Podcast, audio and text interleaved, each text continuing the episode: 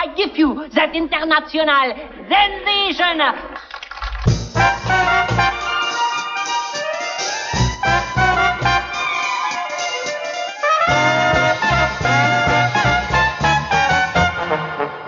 What good is sitting alone in your room?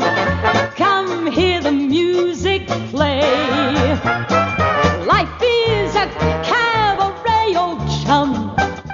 Welcome to Queer Now, the Talk Film Society podcast, where we take you on a time hopping journey through queer cinema, going decade by decade to discover how it has evolved over the years. Uh, I am one of your hosts, Dave Giannini, and I'm here with my co-host Manish Mathur. So we're we're into 2016 now, Manish. So we're going to talk about both uh, The Handmaiden and Moonlight. So Manish, why couldn't you make a choice? Why, why couldn't you just pick one? Because they're both classics, okay? Both Yes, iconic. I agree. Yes, for sure. Uh, and it's interesting, like we, we got two movies, but like we were both kind of going through the list of other gay movies made in 2016. Uh, it's not much actually. Like the other the other years we've looked at, we're like, oh well, there's these other five that would be interesting maybe to talk about. Uh, but we have these two kind of pinnacle films in The Handmaid and Moonlight. But the only other movie really that I would have considered covering is a movie called Being 17, which is a French kind of coming of age gay story. But we've already done a fair amount of coming of age stuff, um, a coming out story. So I was like, okay, let's let's stick with, as you say, the classics uh, of 2016. Yeah. Um, so first we have um, The Handmaiden. So The Handmaiden, uh, directed by Park uh, Park Chan Wook. Um, this is a movie I actually surprisingly saw in the theater. I say surprisingly because this is not this is not something that got like a massive film release. But if you live in certain areas of the country, you know you have more opportunities to see, especially uh, movies that aren't in English.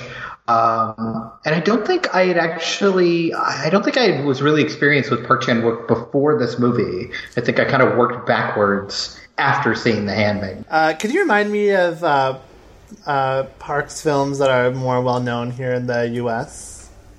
Yeah, um, probably his most well known is probably Old Boy, uh, which is I think well known probably just because it's so messed up and crazy, Yeah, and because that, Spike. Lee. And also, Spike Lee did a terrible update of it. Apparently, I never saw it.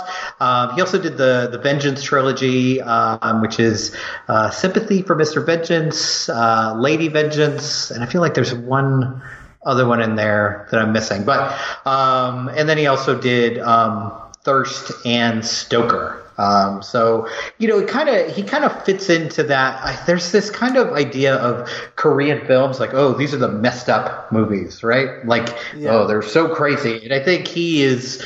You know, guilty of that. Like, there's a lot of, he's really going for some shock value in a lot of his films. It's interesting. I feel like maybe Handmaiden may be one of the least shocking of his movies, and there's still plenty there to kind of get under your skin and really kind of drive you crazy, but it's not Old Boy.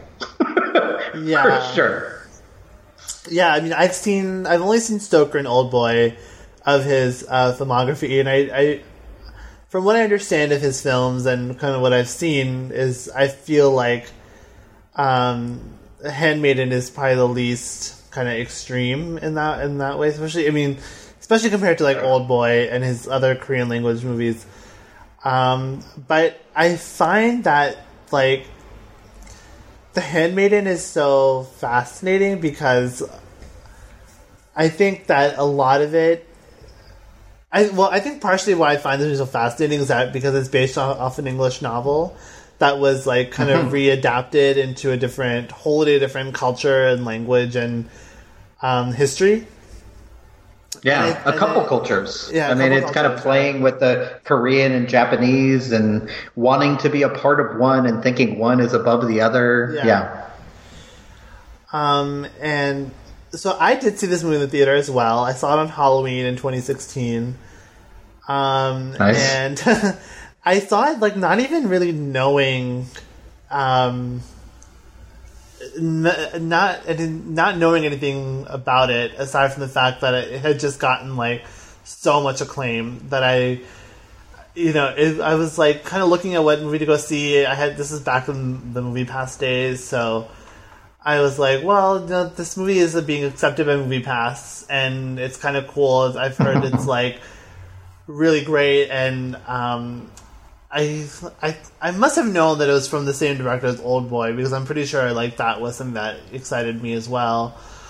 And I was just being like, I didn't even know what it was about. Honestly, like I knew there was a handmaiden, but I didn't know like I, I know like I I don't think I'd even seen the trailer. Um, and just like was so blown away by it. And then I watched it again recently, Yeah. and it's just so like. I mean, like, talk about a movie that reveals so many layers. Like, the more you watch it, like, this movie is like, there's so many like connections and echoes and like mirror, like, um, like mirror cuts. They're just so it's just like fascinating. And, like, uh, the Park Chan Wook is like, I mean, he's a master filmmaker, of course, but like, I think this movie is, um, I think one of the most elegantly made films I, I've seen in recent years. Yeah, I mean, there's a couple things in what you said that made me think, and one is that I also went into this totally blind, knew nothing about it, Yeah. uh, which is kind of the best way. It's kind of the best way to watch a movie like this, um, because it does have so many twists and turns. And I think if you're expecting a movie with twists and turns, it may maybe it suffers a little Yeah. bit, but. Also, it is the rare film with lots of twists and turns that not only holds up on rewatch, but gets better. Yeah. Like every time I watch this, like you said, there's all these these things that you weren't looking for the first time you watched it. And when Yeah. you watch it again, you're like, "Oh, that's what's going on here, that's what's going on there." You really see, you know, we talk about performances, but like it's not just the performances of the actor, it's the performances of the character that you get to see because everyone is playing a role Right, and playing a right. different part with every other character and that really hits home as you're watching it a second, third, fourth time. And I mean, just, I mean, the, the performance from Kim Min Hee here is just stunning.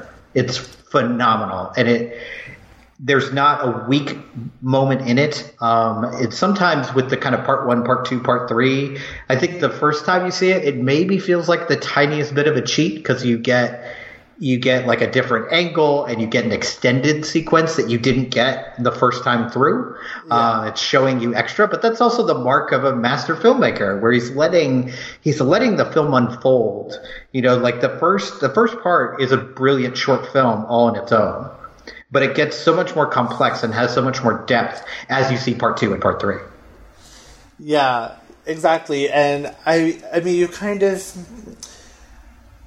you kind of like echo kind of like I remember like what I was thinking. Um, you know, when I first saw the film, and that like as we get to like part three, it's like not that I could kind of guess the like twist, but I kind of got used to the rhythm of the film, so I kind of knew what I might be expecting, and I was like right a little bit, incorrect a little bit on, on that, but like um, when I watch it again, just like how much this movie is like a puzzle that just like clicks into place, and then as it's happening, it's like, I mean, it, um, in some ways, like when I can see a twist coming, like I get more excited because it's like means everything is like working like clockwork. Like I'm not It's all coming together. You know what I Yeah. mean? Like there's some I like I know some people like when they see a twist coming, it kind of ruins it for them, and I totally get that because like I think I think in some movies, like when like a twist is meant to be there to be like shocking versus like you know inevitable, then I think that like Mm-hmm. you know like a, a gotcha twist, if you see that coming, it kind of ruins it. But a movie like this, where it's like there's so much build up, Right. so much tension that like as it's clicking together, you just get really excited because like it's doing the thing that you want to do. Yeah, and I remember uh, when first watching this theater, there's a certain exhaustion that comes with this movie, and I don't mean that in a way you're like, oh god, I just want this to be over. But like when part three pops up on the screen, I was like, holy shit, there's a part three. Yeah, like yeah. what else could go? Right. What else could go here? Could and by the time, yeah. right. But there's not there's also not a single part part one part two part three that feels weak. Like they all feel necessary uh, to make to make this film complete. And i just I also there's I follow um, a lot of queer women on Twitter, and there seems to be this really interesting divide about The Handmaiden. Um, some lesbians I know really don't like this movie, Um, they view it as, you know, the male gaze as performative, as all that. And some lesbians that I've met are, they think that, but that's actually why it's good. Because literally, in a lot of ways, this movie is about a woman trying to escape the male gaze. Like her whole life has been surrounded by the male gaze. So of course the movie is going to be filled with the male gaze. The only thing I could see really getting upset about is the scissoring sequence uh, later in the film, um, yeah. because that's like kind of the most performative male version of female on female sexuality that is there. And I actually read a interview with Park Chan Wook, and I was pretty disappointed because he was like very defensive about Oh, uh, bringing up the male gaze. Yeah, what did he say? Do you remember? Uh, yeah, he was basically like, I just wish you know people could see a movie for what it is and not be obsessed with the fact that a man filmed it. You know, and I'm just like, uh, come on, think a little, yeah. think a little deeper. Come Yeah, on, that's like you you bring something to this movie, and that's okay. It doesn't make it a bad film. You know, it Right. makes it Yeah, it makes it an interesting film, and and the fact that this woman has been essentially trained to be on display since she was a child. I mean, it's not only terrifying and disgusting, but it makes the fact that when she comes out on top, it makes it so satisfying that all the men, like we've talked in other movies about men either not being thought of or treated poorly. I mean, the men get what is coming to them in this movie. Yeah. Like none of them come out okay, and none of them should. They're all rats. So it's like you know, it really, it really works, and it, it's a movie that I I kind of can't believe how well it works on rewatch. Like I watched it again just before our recording, and I was like, man, this is. I mean, not only is it a great movie, it's a great story. It has all these great twists and turns. But you know, there used to be like a I think it used to be a Twitter account called Every Frame a Painting. But this is like, oh my god, it's beautiful. The costumes, the sets, like just. I mean, they- make a point, and it becomes a story bit. But they make a point of like, let's show off all the costumes, let's show off all the corsets and the gloves and the jewels and everything, and it and it's filmed so lovingly and so lushly that you just can't help but be drawn into this world, which puts you in the place of one of your lead characters who has been poor all her life and just is wanting, at least at the start, to use this as as an escape to get all the to get the money to get the clothes to get the jewels and to just you know make her own way in the world and you feel that as she is kind of ogling all this stuff Yeah, I mean this this film really plays into something that I really love, which is like old big old houses that are very like labyrinth labyrinthine. Is that yeah? Um, and like you know, just like I mean, this movie um, was the set was built for the film, and uh, right or was it? Did they they didn't find this castle or this like no no i think it was built built for the specifically film, for right? it And so, like you know, when like when a house is like built for the film, like I mean, we saw this with Parasite, or, you know, last year, Mm-hmm. when like the house is like built for the film, like every inch of it is used in a way that's so imaginative, and like that's how I felt about this movie, where it's like, you know, like where Suki is sleeping, or like the the layout of the bedroom, the ar- the architecture, Mm-hmm. the you know the you know the tree outside is such a major part of the film. Oh, yeah. And it's like the it's like you can just tell they like built this tree and it's just like they're using it exactly the way that a tree like that should be used in a movie like this you know? It's like there's no like the set isn't just like there for decoration. Every every room counts and everything matters. And you know uh, you were talking earlier about the like the sexuality in the film and i mean of course like who am i to say you know what you know what people find offensive or not but i think that what i find very fascinating about this movie is that like as like weird as it is is that like you know the scissoring or whatever like there's there's such a jubilance to it and such a like excitement to the sex scenes that when you contrast them to like the the men in the film who are like very repressed and very like their sexuality can only be expressed in these like um um like reductive and somewhat violent and awkward. You know, you have like the group of men who are just like what listening to erotica, and that's how they get off. Like it's so it's so weird.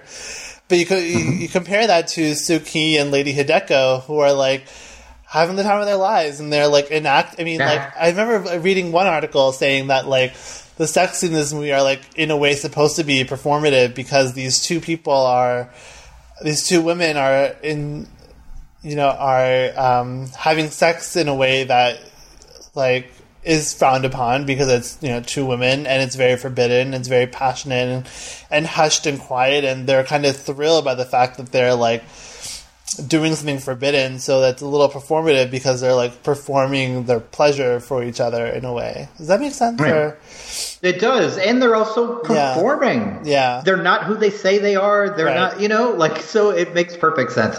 I think also one thing uh, that's worth noting is there's a lot of queer movies that make a very big deal about the discovery of the fact that they're gay, or you know, the that they're having feelings for someone of the same gender. Right. I love the fact that it, that that is all like done really simply here, where she first meets her, and then internally she's like, basically like, oh shit. She's really pretty. He should have told me that she was this hot. And that's it. That's all you need to know. And you know that there's an attraction there and that there's something there. And then you can just move forward. It doesn't have to be this tortured, like, oh God, am I gay? Am I straight? Am I bi? Like, no, no, she's just hot. And like, okay, let's go. you know? And I think when you talking about kind of the difference, it's something I, it makes perfect sense when you said it, but it's not something I would have thought of is how different the sexuality is between the men and the women. The men are not only repressed, they're, I mean, by nature of this film, they're perverted.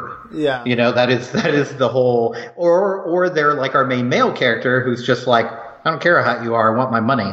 You know, he's only after that one thing. And then you have the female characters who are like quite literally diving into their sexuality, like just going for it in every moment. And there's also some really creative camera angles that are being used here. And some of it could be, I've seen some people react to this and I don't know if it's because it's uncomfortable or because it's actually funny, but with laughing, because you see, you see that hesitation before one of the women goes down on the other and her tongue just slowly coming out like not sure she's doing the right thing and all that. But i think it's like it really shows that even though they're performing for one another even though they're lying to one another there is an attraction. There is an immediacy to their interactions which is the only reason why the ending works. Because if you don't believe that they care for one another then why would you be happy for them by the end of the movie? Yeah. But there's all these like little moments where, you know, Lady Hideko is like, oh, is this what people have been talking about? Like someone who would really be there for you, someone who, who you can connect with. So you see underneath all the machinations and all the game playing that there is something real there. Right, exactly. And um, I think that, like, well, for one thing I, I want to bring up is that I think the most erotic scene actually is not the sex scene, but the um, teeth cleaning scene, or like, you know, Oh my God. like yeah. that's a, I mean, and that's like one of the first interactions. Yeah, That's right. where it starts. Yes. um, like that to me is so erotic. It's just so intimate, and it's so like you know measured and, and layered and, and intricate. So. Um, yeah, I mean, I definitely think that like you kind of need that. There, the the relationship that that these two women have, I think, is so fascinating, and like the ending works. I think for exactly the reasons you're saying it does. Yeah, I mean, it's just so like you know their their excitement and um, you know their connection is just so strong in in the film, and I also think that like uh, you know, you're mentioning the like the tongue and how that's a little silly. I mean, I kind of like when sex scenes are a little silly because like sex is Yeah. kind of silly, and like I don't. I don't think it's a like I don't think it's a knock. I don't think it's a knock against the movie that like people are laughing at that because I think in some ways like it could be played for laughs. I think intentionally because I, I remember laughing at that the first time. It was just so like ridiculous, but like Mm-hmm. this movie is. I think like what I find so enthralling about this film is that like it isn't as like self serious as um it like could be. Like it is a little Mm-hmm. ridiculous in, in a lot of ways, but in a way that I find intentional, not like over the top, you know, overwrought. I mean, do you agree with that, or do you think I'm just Yeah. Oh no, I think it's it's one of the things I was thinking of um, while you were talking. Is this would be a shockingly funny? yeah, Because I think you walk into it expecting like an erotic thriller or Right. something like that, but there is a sequence where you know Hideko goes to hang herself. Um, and then you know her life her life is saved, and then you know they start talking, and she's crying, and then she like accidentally walks away, and like she drops it is like choking and she has to like rush back and apologize. It is so darkly funny. And there's a bunch of moments like that Yeah, in this yeah. movie. And, but I think they're needed too because otherwise, like you said, this movie is going to be so overwrought and so over the top because everything is so dramatic and performative and you know all that that you need these tiny moments of levity. Even simple things like you know one of our lead female, characters dressing up like a man when they're escaping in this ridiculous pencil thin mustache. You know, like just these really beautiful little moments that relieve the constant tension of this movie. Because let's be real, this is a movie about like one person trying to rob another and the other person setting them up to rob them and like locking them away in an institution. Like it is, it's a little rough, you know? Yeah. So in order to release that, you do need the romance and you do need the comedy. And I think it, it's remarkably well balanced in that way. And this is, it's, and I say that offhandedly, but that's not an easy thing to do in a movie like this. No, not at all. I mean, it's a, it's a balance of tone is so so well done, and I think that's like you know, I mean, I think like Old Boy is very similar in that way, in that like it, it can have this like over the top like kind of you know wrenching thing, but it's also like so ludicrous that like it's that it's that like balance that is so fascinating because like by making it funny, he like it's almost like more serious. I don't know. It's like mm-hmm. Yeah.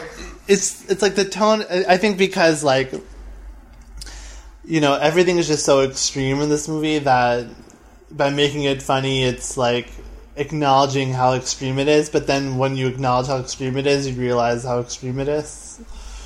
Right. Yeah, it, a really does. Sentence, but No, but it, it like it accesses how extreme it is. Yeah. Like it just like there is so much. And I actually prefer this to Old Boy. I think Old Boy goes a little bit too far on the extreme end. yeah, There's things there's things I love about Old Boy. Like there's some there's some fantastic shots in that movie that I will never forget. But I, I would pick this over Old Boy any day of the week. Like it just it just really hits all those marks. I think because like this movie has an element of like romance to it, um, and I Mm-hmm. don't just mean like romance as in like love, but just like I mean just like it's a you know it's a period film. It has like these extravagant costumes. It the camera work, the editing, the production design. It's just so ornate and so beautiful that. It's. I find it easier or more accessible to me because, like, this is the kind of movie that I love. You know, like mansions and ghosts and whatever. like, I love all that stuff. Um, Yeah, I feel like it's impossible not to get swept up in it Yeah, in the in the romance of it. It kind of it kind of in a way like I think this would make just an incredible double feature with something like Crimson Peak. Oh, like yeah, you know you have that, that romantic aspect and the haunted house and the you know the giant mansion that's clearly just built for this film. And you know they're different movies for sure but they have enough kind of thematic similarities you know like maybe falling in love with someone you shouldn't and someone who has secrets. And this is also my kind of movie. Like I was just like yes let me let's really dive into this you know like Yeah, yeah. and I think the the the male characters are so delightfully just gross. rancid. Yeah. Like just disgusting. You know, like the, the uncle, you know, with his like ink stained mouth and like from the very beginning is shown to be absolutely disgusting. Yeah. Uh, and I love that I love that he never changes. Like it's not there's no character arc for this guy. He's a terrible man who gets punished as he should be. And he gets to do some of the punishment to another terrible man. Um, so, and, and I think there's a lot of, there's a lot of interesting things in this movie that I don't feel qualified to be the person to speak about. I'm not the person to speak about Korean culture versus Japanese culture, but I did find that aspect really interesting of like wanting to be a part of a culture that you view as more beautiful and refined. Yeah, Um, and that, that is what kind of is holding, holding the spell over these two men. You know, to be, they want to be something they're not, to be something better, quote unquote better than they are, and something they can literally never achieve except by means of subterfuge, which ends up defining their entire characters. Yeah, exactly. And um, it's a this like concept of like um, mobility between the classes, and you know the the element of someone like pretending to be someone they're not and finding that like you've been interacting with someone who's a quote unquote lower class. Mm-hmm. Yeah, it's just like this movie. Just so many, you know, it's just so. I, I mean, I think this is like I, again like one of the best movies of the decade. Like it's just so carefully constructed. It's so deliberate. It's so meticulous, and you know, the I mean, I, I just I keep going back to the editing. I think the editing is just so delightfully hmm. executed. You know, there's just so much going for it, and you know, I mean, the queerness in this movie as well. I think is like, you know, again, it's like, you know, Suki and Lady Hideko are living in an era where they like, can't define, you know, what they are and to each other or what they are in general in terms of, you know, they're just again, they're just like people who found themselves in this situation and are, you know, experiencing a, an attraction and going with it. It's just like, and beyond that, they have you know, be, like the the rom like the love story in this movie is almost like a subplot to all the you know sort of the the um the schemes and the twists and and you know the the money and everything like that. It's just so like. So just so fascinating. I mean, I keep using that word, but like it's just Yeah. there's just so much to And I- I think the scene that really is impactful um, is the, the destruction of the book scene. I think it's maybe the ro- most yeah. romantic scene in the entire film uh, because I think that is when not only Lady Hideko realizes, but we as an audience recognize that, like, oh no, she really loves her. Yeah. She wants the best for her. She wants to protect her. Yeah. And I remember when I was first watching it, I kept waiting for Hideko to stop her and to be like, no, no, don't do that. These are valuable, blah, blah, blah. But you can see the like, the like joy and almost wrath in her eyes as she's seeing this new person come into her life and destroy the things that have harmed her. And when you watch it through a second time, it's like it's really impactful, and it maybe is the most romantic queer scene in the entire film. Like, take out all the sexuality and all the oral sex and everything else that's going on. That scene where she finds someone who, because she has another person in her life who is willing to help her escape, but only because he wants the money. Now she she meets someone who not only cares for her and shows her physical affection and sex, but also is proving in the moment that she is willing to put her safety on the line to protect her. And I was just like, "Oh my god!" And, and I don't think it's I don't think it's terribly subtle, and I don't think it's a mistake that she is staining this old man's book with books with red ink. I think that is that they're making a very deliberate choice there. Um, but I think it really works, and I love how extended that sequence is. You Yeah. could have easily just had like a couple books torn, and then you you know you transition, you move to something else. But it is like, and I love that eventually. Lady Hideko doesn't just watch; she joins in. She joins in in this destruction. She actually makes a choice to stand up for herself against this man in a direct way, instead of a like, "I'm gonna, I'm gonna make these choices with this other guy, and I'm gonna, I'm gonna get out and I'm get one over on him." She is making an actual physical choice. their relationship is so profound because of, of like that exact scene where it's like it's not just yeah like like you were saying it's not just the sex not just the romantic love but just like genuinely being there for her.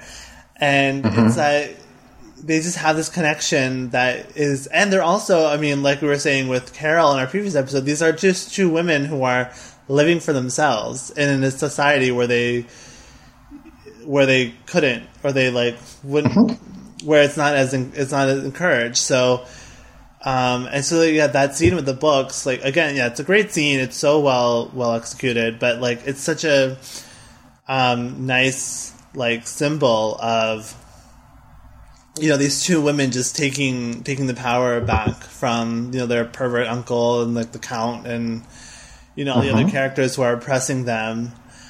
Um and i um, I wanted to also bring up the like.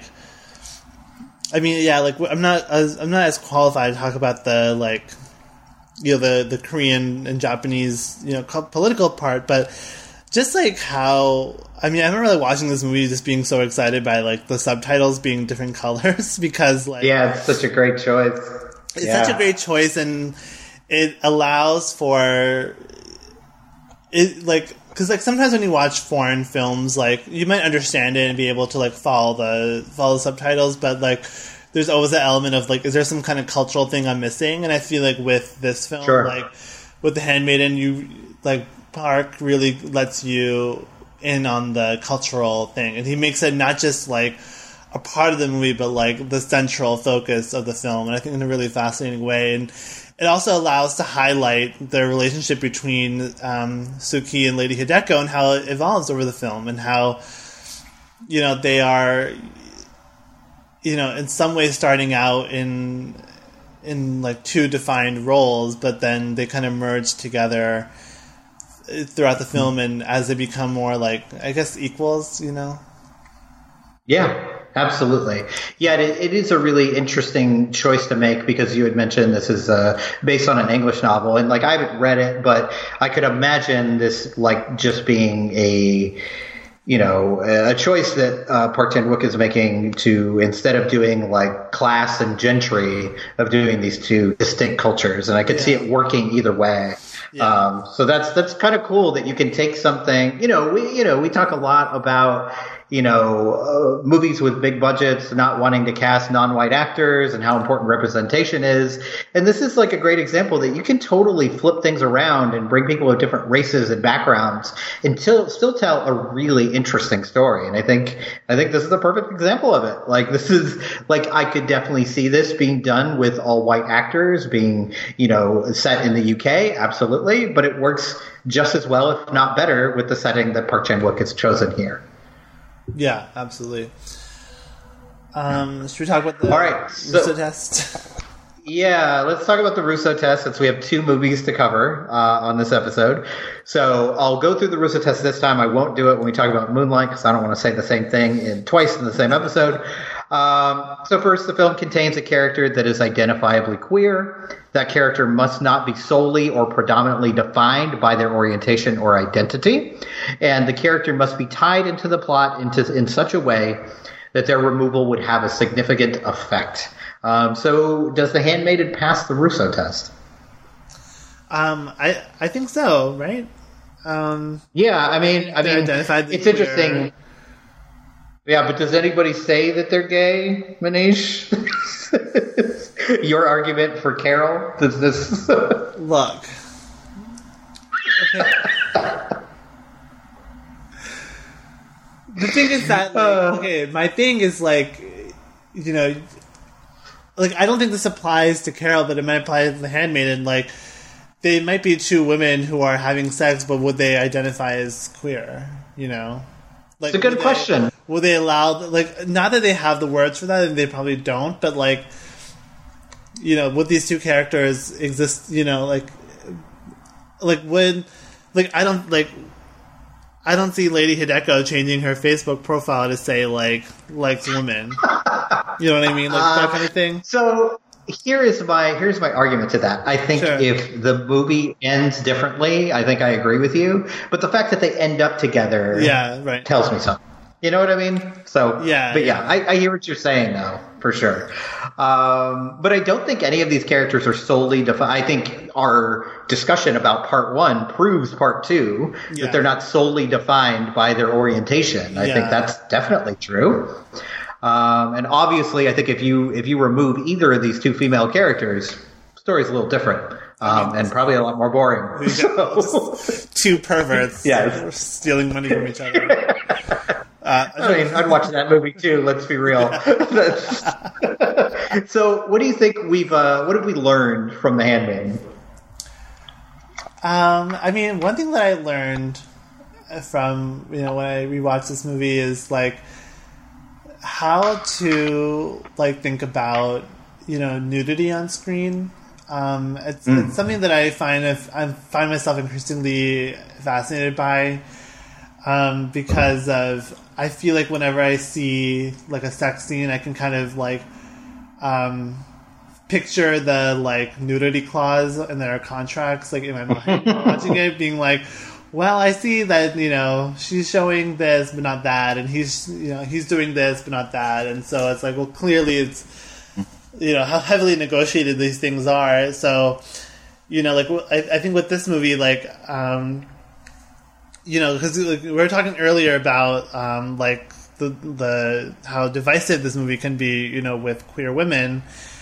Um, just like to like think more like clearly and like um, to kind of I like understand like what representation of sexuality means for different people and how to like interpret you know the same like interpret sex scenes in a different way based on you know your own personal um, taste and ideas and background and and preferences. So i mean to me it's like I, and and yeah to me it's like you know nudity i think is a very powerful part of a film like this because you know it is you know directed by a, a straight a straight man and um it is meant for um, a presumably, I guess, like ma- majority straight audience. I think. I mean, he's not, you know.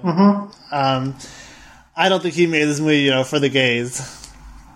No, I agree. Um, yes. So it's interesting to, to to think about that more, and also like just how, like how fascinating it would be to get more films that are you know written by you know English white people and translate those to different cultures. I mean, I, that it's not rare, but you know when it's done really well like this, it can be very very fascinating culturally.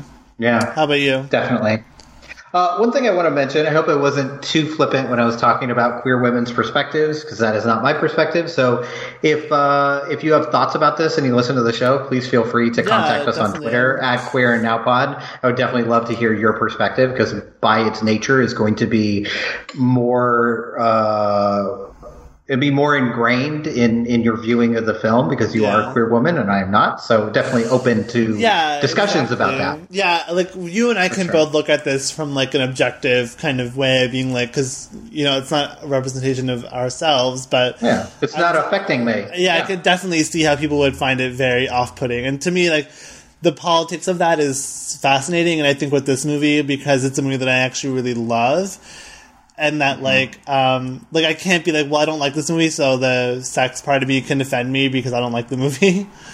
you know, but like, well, this is this movie I really like, and to like wrestle with um, more like possibly problematic parts of it is very fascinating.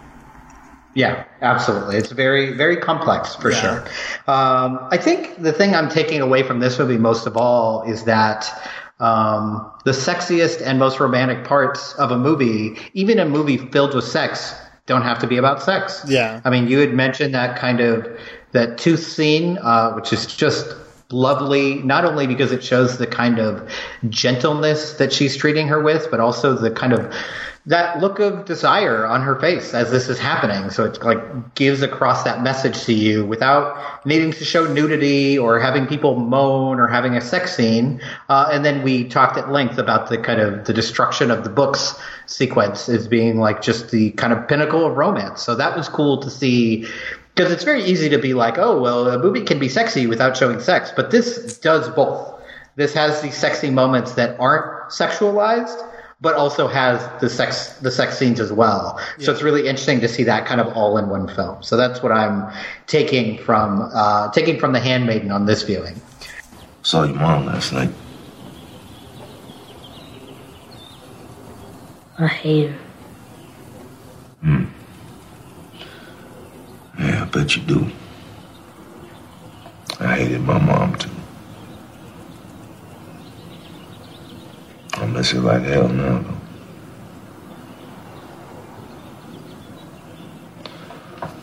That's all I'm gonna say about that.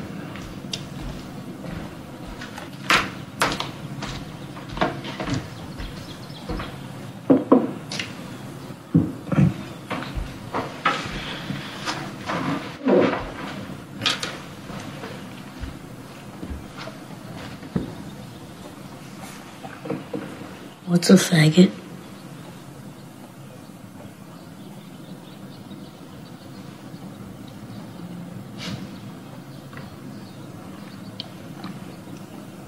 A faggot is uh,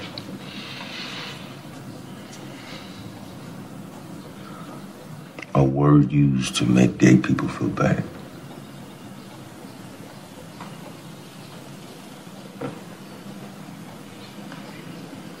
Am I a faggot? No. No. You could be gay, but you never let nobody call you no faggot. I mean, unless.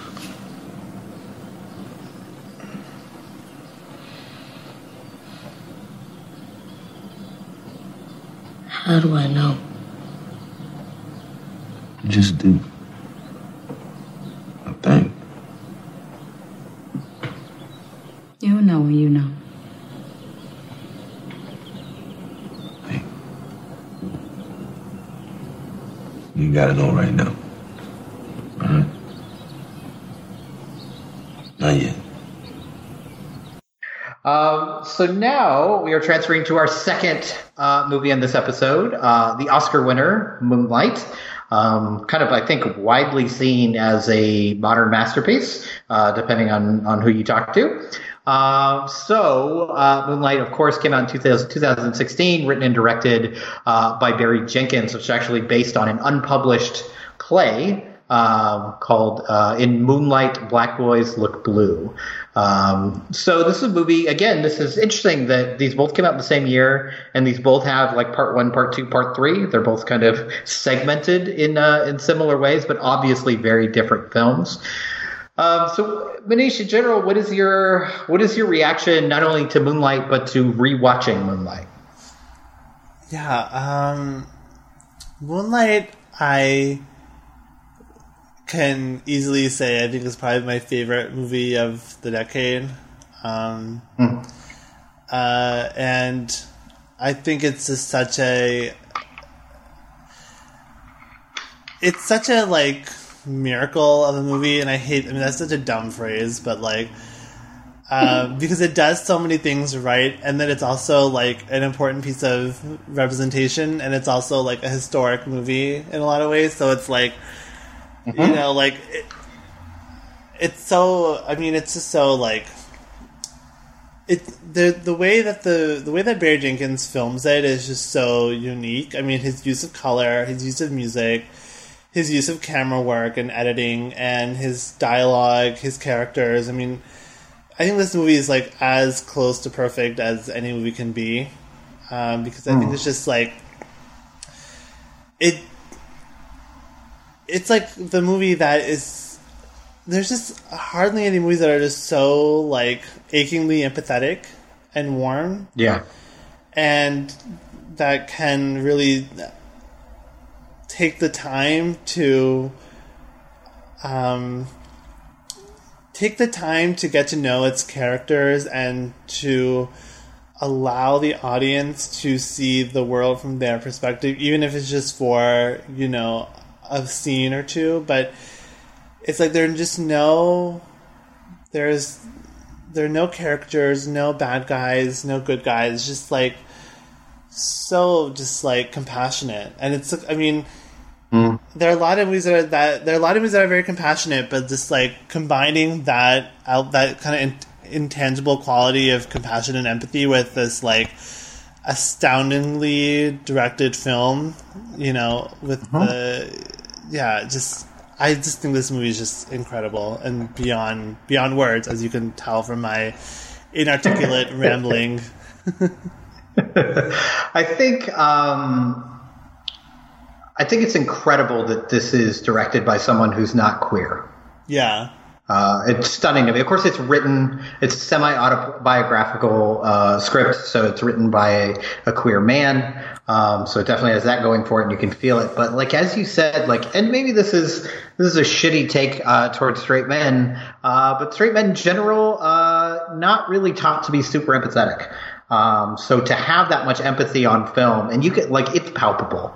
Yeah, You can absolutely feel it. Um, and I think, uh, shockingly, all three parts of this work just as well. Um, I think, uh, you can, you can see the growth of this character and the way he changes and the, and the way he hides. Um, the, the film opens with him literally hiding. Um, from bullies in his neighborhood.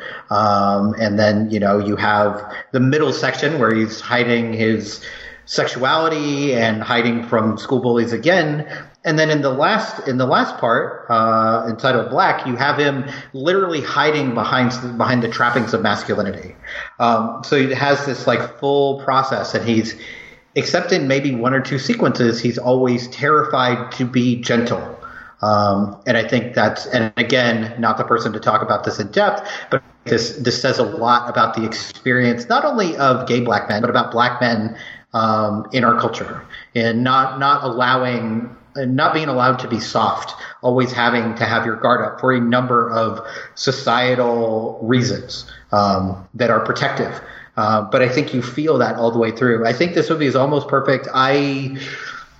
I'm not a fan of Naomie Harris's uh, performance here. It's like the one part that stands out to me as being over the top in a movie that is incredibly subtle all the way through. It's the one part that kind of stands out to me. It's not that it's it's not terrible. It's just like it's again you're nitpicking in a movie that's almost perfect. So Yeah. it's still it's still pretty incredible. But like I think the two performances that really stand out to me um, are Trevante Rhodes, who plays Black, who plays you know our lead character of Chiron in the third in the third bit because it's a very it's a very understated performance and becomes very soft as it as it kind of moves through. And I love that it starts with him being rough. It starts with the fronts and it starts with the the drug dealing and the counting money and the threatening and all that stuff and slowly morphs into this kind of coming back to his first love you know and it's it's pretty incredible. And also you know Mahershala Ali who won the Oscar for this and well deserved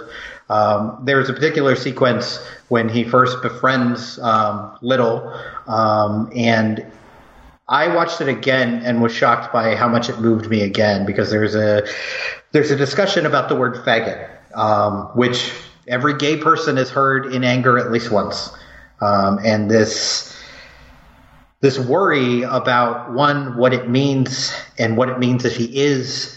Um, and I love it's so well written. I love this this question of like what does that mean and I love that Mahershala Ali's character says, you know, basically it's a word to make gay people feel bad.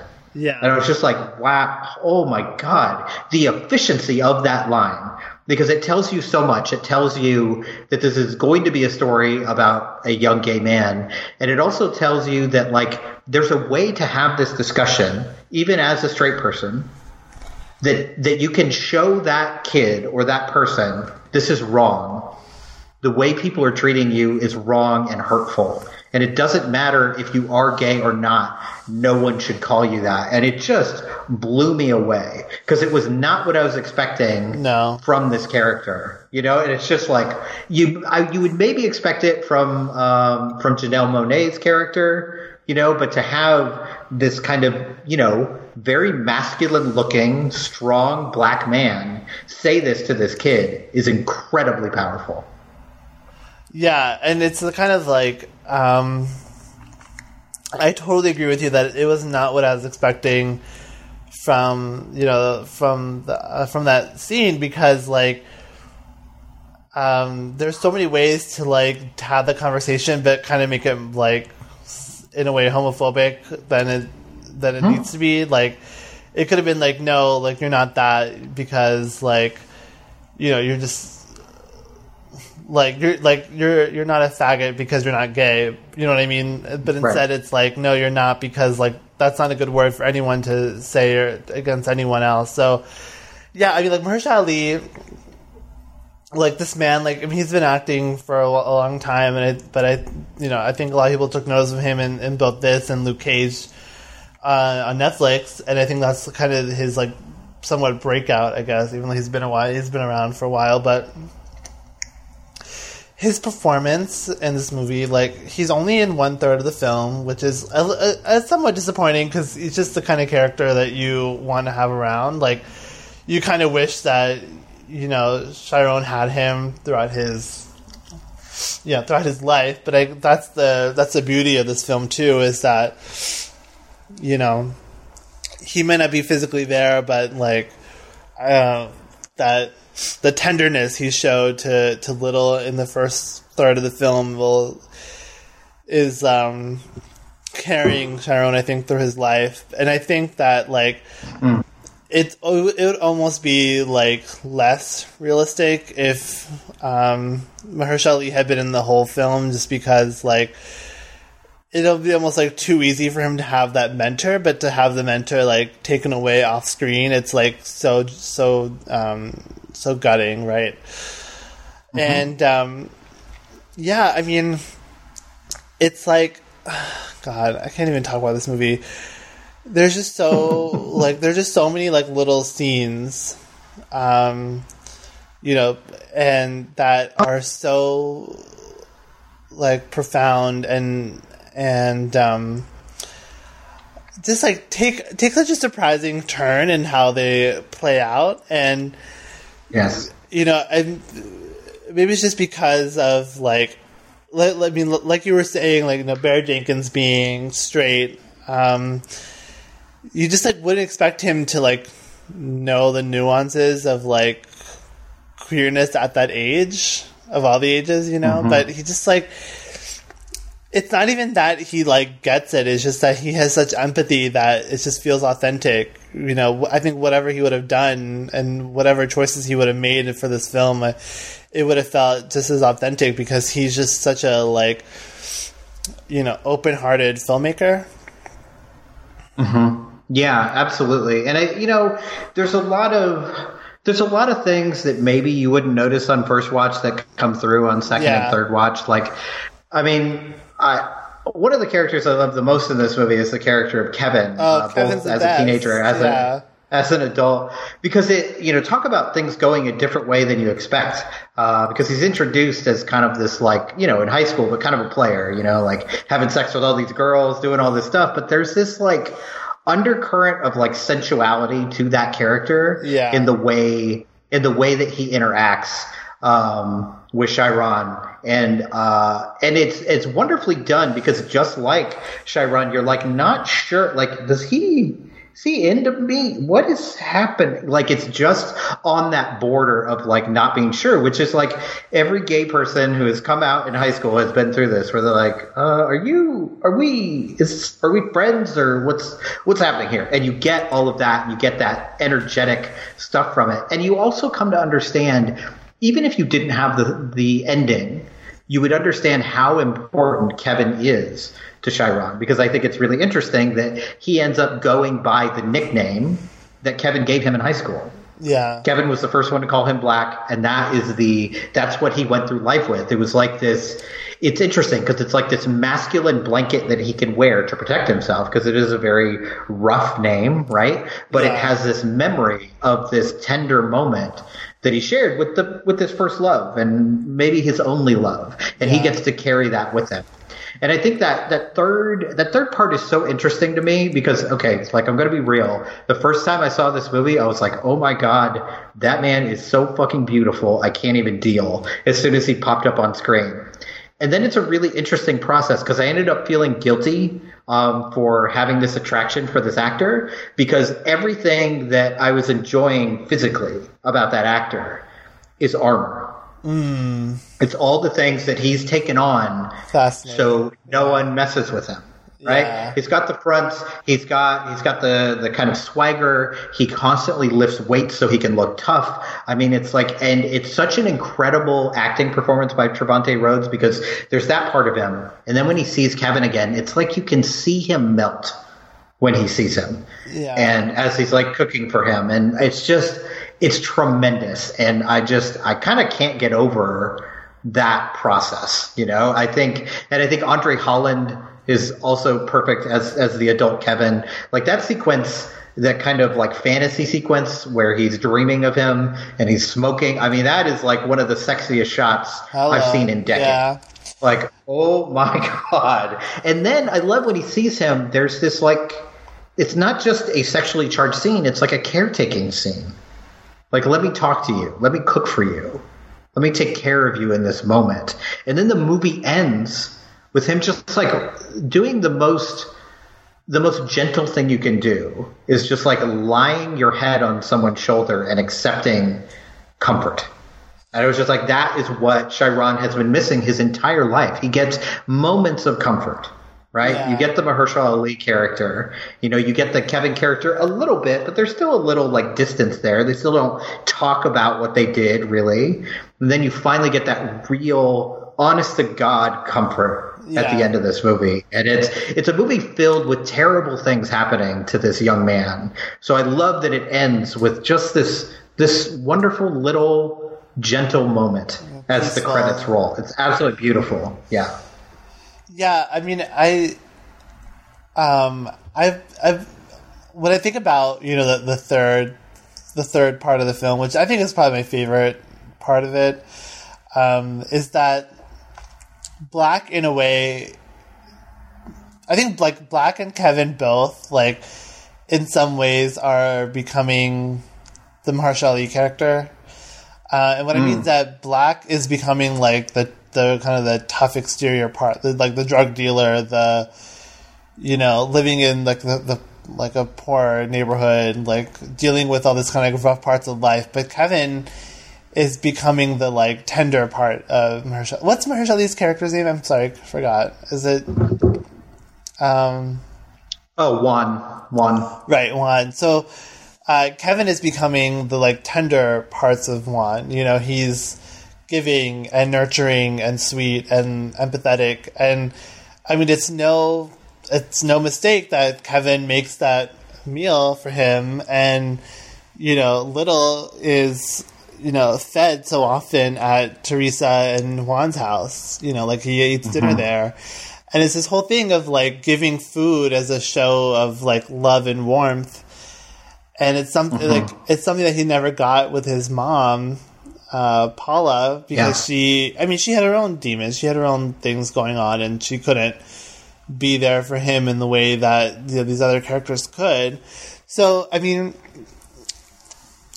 um like I, I just like I find the dynamic between Kevin and and all three iterations of Chiron to be so intriguing because like you know Kevin in some ways is kind of he's like an, an object. He's kind of like unknowable because like as much as he like reveals about himself like there's always that distance there especially in the the middle part.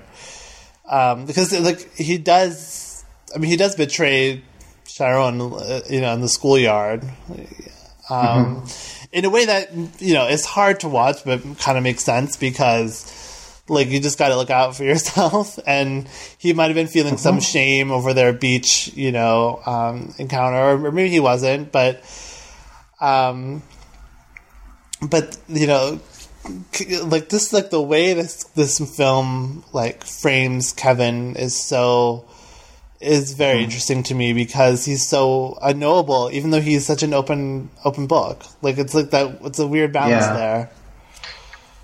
Yeah, and I think structurally it's so interesting because, um, and this, I think the structure is why by the end of the film it feels healing. You know? Yeah. So if you look at the first two parts, um, basically you're introduced, something bad is happening, and then there's some salve, right? Either it's Juan and Teresa taking care of him, or it's like this first sexual moment with Kevin. Yeah. And then by the end of those two parts, something is being taken away. In the first part, you know, it's all the stuff with his mom. And in the second part, I mean, he's literally getting punched in the face by a person who showed him tenderness and showed him love, Yeah. you know, in film terms 10 minutes ago. And in the third part, it starts with anger. You know, it starts with him like not being sure about the situation and ends with tenderness.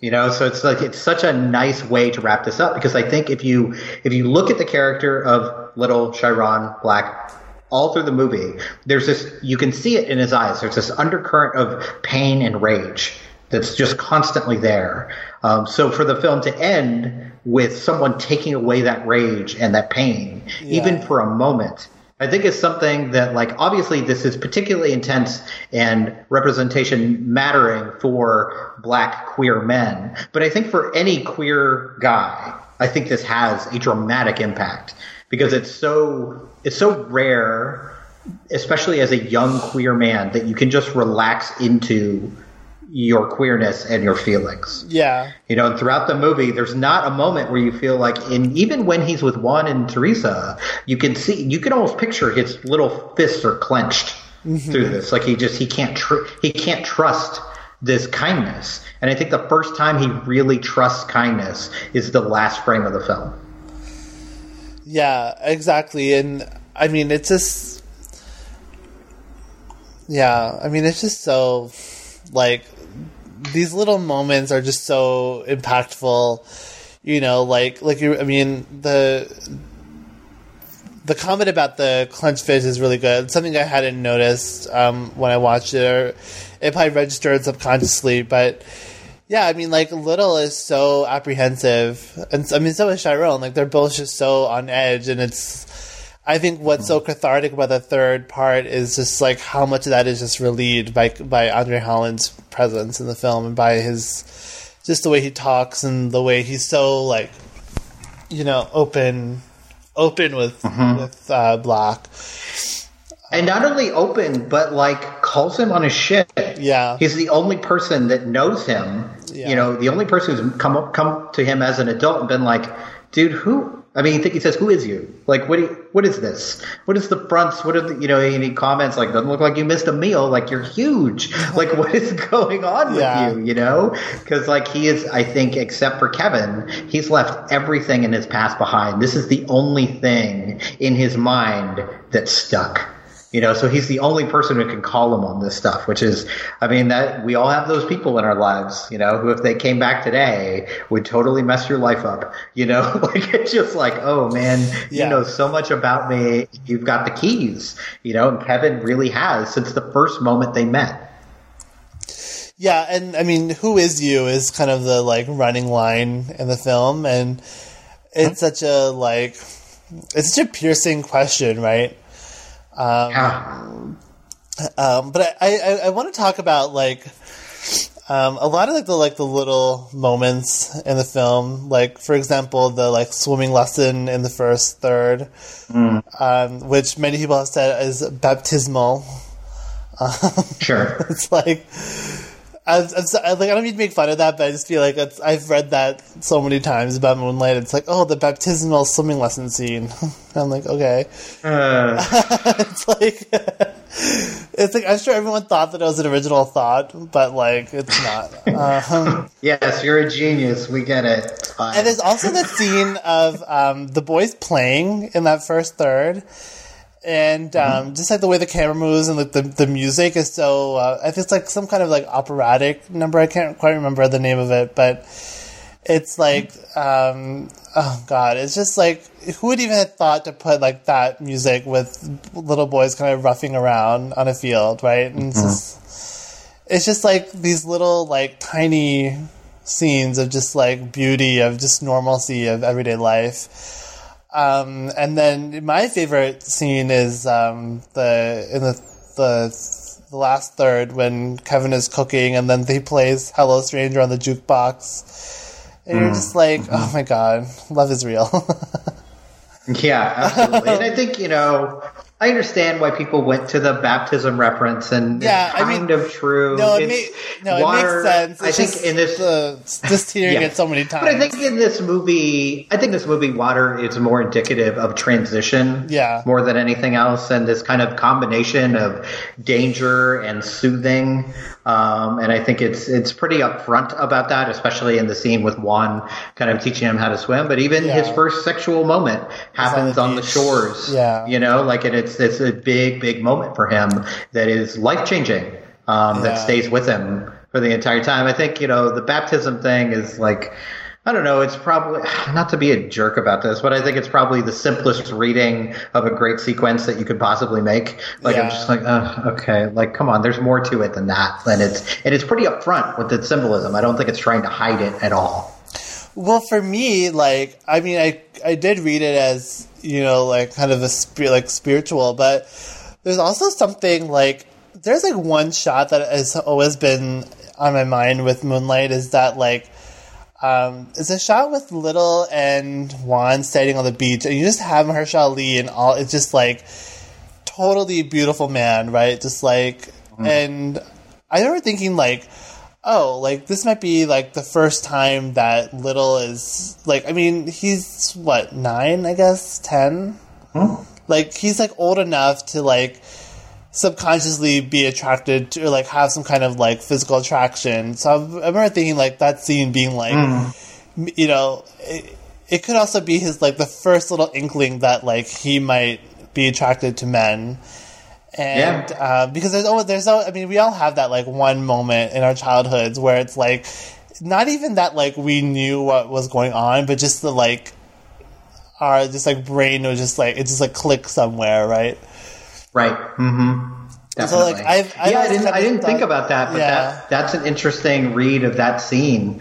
Um, and it's a little right. And anytime you think about stuff like that, it's a little uncomfortable, right? It's this like father figure, but there's also this sexual component to him. And you know, I think uh, I think I don't think it's a coincidence that what he finally achieves with Kevin is this calmness and this gentleness. Yeah. And that's exactly who Juan has been for him as a kid. Like that's who he's Yeah, always been. yeah. So that's what he's always been moving towards.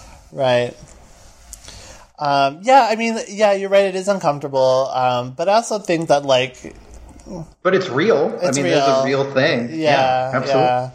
I remember like when this movie like uh, was coming out, like there was some talk about the fact that like Black and Kevin don't really kiss, you know, in their last third, and like they are kind of like cuddling together, but they're not, you know, in bed naked together. Or like there's no like you know that's not that this movie like needed a sex scene. I'm gl- so glad that it only had that like one kind of awkward teen one, not anything that's like too erotic because it would just be too jarring um, for the, the tone. But like, you know, like we were saying with the Handmaiden, like you know, what's being shown, what's not being shown, like it's always it's never a coincidence, right? And like.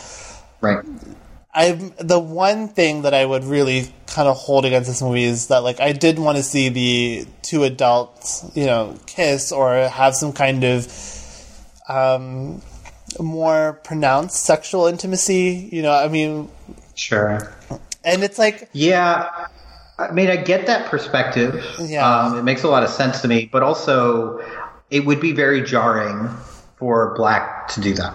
Um, I think he is, he's so repressed that like this level of intimacy that we got in this movie is like a giant leap forward. yeah, you know and who knows what's what happens after the credits roll like there's plenty of time for that but if they if they had that moment although it would have been wonderful to see on screen just seeing like you know black gay sexuality on Yeah. screen which you don't really get much here i mean you get the the thing on the beach and that's that's a moment but it is that kind of awkward teenage thing like that's not. Um, yeah, yeah, it's not like erotic, of course, but like right right Um, I guess I mean not to be like a checklist SJW kind of person. Like I'm not, you know, like I totally like thematically it totally makes sense, but like at the same time, like uh, I don't know, like now I'm putting so much pressure on this movie of like being like something that I want it to be and not what it is. But it's just like yeah, like you know, you never see men of color like, or you hardly ever see men of color like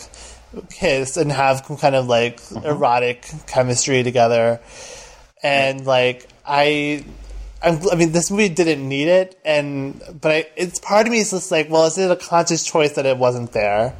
And beyond the mm. like thematic part, you know, is there some kind of like thing Right. where like, I guess like I just can't th- in like the back of my mind thinking like, well, did Trevante Rhodes and André Holland refuse to kiss each other, or did Barry Jenkins mm. not want to like shoot a sexual scene between two men, or did someone at A twenty four or whatever be like, no, we can't have this? Mm. You know what I mean? Like, like Yeah. that stuff gets in my head so much just because like, sure I mean, like, because that does happen and the I mean, thing is like we also like it's rare, so rare to see male like men being like sexual with each other unless it's foreign or like you know queer as folk or whatever but like so like a movie like this like i don't know i just feel like if there was a m- movie about two women we would see them making out more often For sure. For sure. And, like, I mean, guess you're you know. you're just gonna have to wait for Moonlight Two. That's uh, you're just gonna have to wait for the sequel. yeah and like sorry, not to get all like political or whatever. It's just No, but that I always the, the about. gendered the gendered thing is Yeah. interesting to me because I think you're right. If this was, I mean, we've seen plenty of, uh, I mean, already on this kind of journey on this podcast, Yeah. we've seen, you know, movies about two women in love, and you know, that's one of the first things that usually happens. Yeah. like even in something like Carol that takes its time, you still get that moment. Yeah. and you don't really get it here, but. Uh, to defend it for a moment, I think uh, the character of Chiron is so repressed that like it, it does make sense thematically. Yeah, yeah, you're absolutely I'm gonna, right. I'm gonna try and give Barry Jenkins all the benefit of the doubt and just think this was a conscious choice based on character and not based on politics and box office because this movie was never going to make a bunch of money anyway. So, you know, I think I think it's a yeah, no, no, agreed. And I mean, yeah, and like he doesn't shy away from sex. I mean, obviously, Beale Street Could Talk was a very sexy movie. Um, And and that and, and that movie was more romantic, I think. Like I don't think that this movie is like a love story. I mean, it is, No. but it's not. Like it's more like Chiron's journey and his own personal thing. Yeah, like it's not it's not Yeah. a sweeping romance. Yeah, like it's not you know, right. yeah. And so again, like I feel bad even saying that because I think this is a perfect movie, but I just want to bring it up because like it does. You know, I remember I remember being in the theater and my first time seeing this movie, being like, oh, okay, they didn't kiss. So And what I'm wonder- uh, Manish's take: Moonlight, perfect movie, but not sexy enough. That's that's, uh, that's what we're going with. See, when you say things like that, people don't know that you're joking. That's the best part. Uh, no, no, I know that you don't think that, but I, I mean, I can definitely understand that perspective, especially if you've, you know, if you've lived through any amount of time and have seen a lot of queer movies, you've seen a lot of the kind of the containing of of queer sexuality in movies. yeah, well, you know, male, you see, male like queer you don't sexuality. Especially, yeah, absolutely. So, so I can definitely understand it. But what about uh, what about the Russo test? Uh, I'm not going to read it off again because I'm very tired. Uh, but does this pass the Russo test? Um, yeah, I believe it. I mean, it does, right? Like he's identifiably queer, um, Mm-hmm. and uh, yeah. So maybe you'll have to read it because I can't remember the second. Yeah, yeah. It's uh, you know, so the first part uh, definitely identifiably queer, and Yeah. let's be real, so is so is Kevin, Right. Because he's pretty identifiably bisexual. Oh yeah, Kevin is like Um, a bi icon, right? Like, I know. Oh yeah, Yeah. good for him. Good for Kevin. Um, also doesn't mind being watched, so he's got that going for him too. Yeah. So Kevin, Kevin's the hero. God bless him. Um, and the character can't be solely or predominantly defined by their sexual orientation. And it's interesting because you know Moonlight is very clearly seen as like a a gay movie, right? But I don't think I think the character is much more complex than just being a gay stereotype or just like if you take away his gayness, then he's not an interesting character. I think there's a lot going on there. Yeah, for Uh, and obviously, I mean, obviously, if you remove Chiron from this movie, he's the main uh, character. Yeah, you can't there's no movie. Yeah. So, so yeah, so yeah, definitely passes the Russo test. But let's close off with what we've learned. So, what did you learn from rewatching Moonlight? man, I don't even know. It's like this. I think just like every time I watch this movie, it just makes me feel more empathetic. You know, it makes me feel more um, open-eyed about everything. It's, it, you know, I, I really, really, I'm not. I mean, this sounds so cheesy, but like, it really helps to think about like everyone's lives that I come into contact with. I mean, like right now, like you know, like we're going out to the store for like our essential stuff because we're, you know, in the middle of this like nightmare. And it's like, yeah, like the people who are like buying the groceries, people who are like working there, like, it's like obviously like I know, like of course they have their own lives. Of course they're like you know, it's not that I'm like totally devoid of empathy, but it's just like watching this movie just reminds me of like you know, like it just like it helps me to be more like um more empathetic, more compassionate in a way and just like you know, like this movie is like uh, the kind of movie that like wants you to be a better person for having watched it, and I think that's like I think it really achieves that, and um, yeah, I mean, I just like I really find this movie to be so special and so like dear, like just like dear to my heart, and just like I just have such a like connection to it, and I like really, I mean, like my one dumb like gripe aside, like which is like not even real because I understand, but like I think it's like really close to perfect. I really don't have any tangible issues with it. Like I know that you like you know aren't a fan of Naomie Harris's performance. I can definitely see that. But I definitely don't think it's like an unintent. I don't think she just like messed up her performance. Like I think she's like doing something very specific. Oh, it was um, purposeful. For yeah. Sure. Yes. But yeah, this movie just like it just you know makes you want to be a better person. As dumb as that sounds. Boy, that's hard to follow. Um, sorry, I'm sorry. you always make me go first. no, I think I think for me, um, what I really learned from watching this movie, and kind of every time I watch it, is kind of the uh, the appalling lack of intimacy and gentleness that men have, um, and it's it's almost sad to me that that last scene is so so intense. Yeah. and so almost i mean borderline strange to see. Um, whether in queer movies or straight movies or any kind of movies to see two men literally leaning on one another is is a shocking image to see and it still is. Um, and it you know so this movie in a lot of ways like you mentioned it you know makes you think about the inner lives of people and makes you want to be better.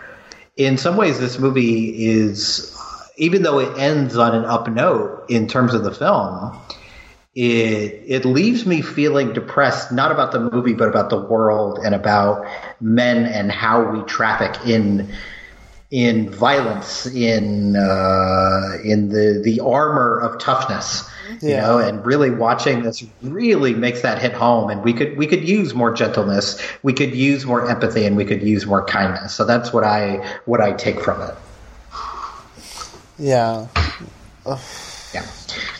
All right, so um, that is it for this episode. On our next episode, uh, so we, you know, spent some time on this episode on queer people of color, and we go a totally different direction in our next episode uh, because we're going to be uh, watching "Call Me by Your Name," uh, which I don't think has a person of color in it at all. Um, so going a very different direction, but another really good movie. So uh, that's what we're going to talk about in two weeks. Uh, but until then, uh, Manish, tell them where they can find you online.